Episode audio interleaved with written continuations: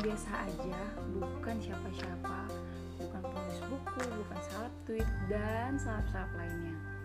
Aku cuman gadis biasa yang gak suka pakai pensil alis dari keluarga yang sederhana. Tapi hobinya berteman, masuk hutan, dan coba hal-hal baru.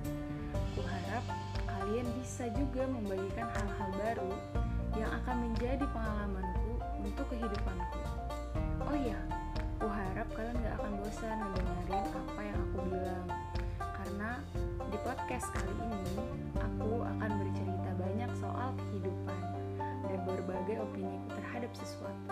Semoga kalian suka ya. Dadah!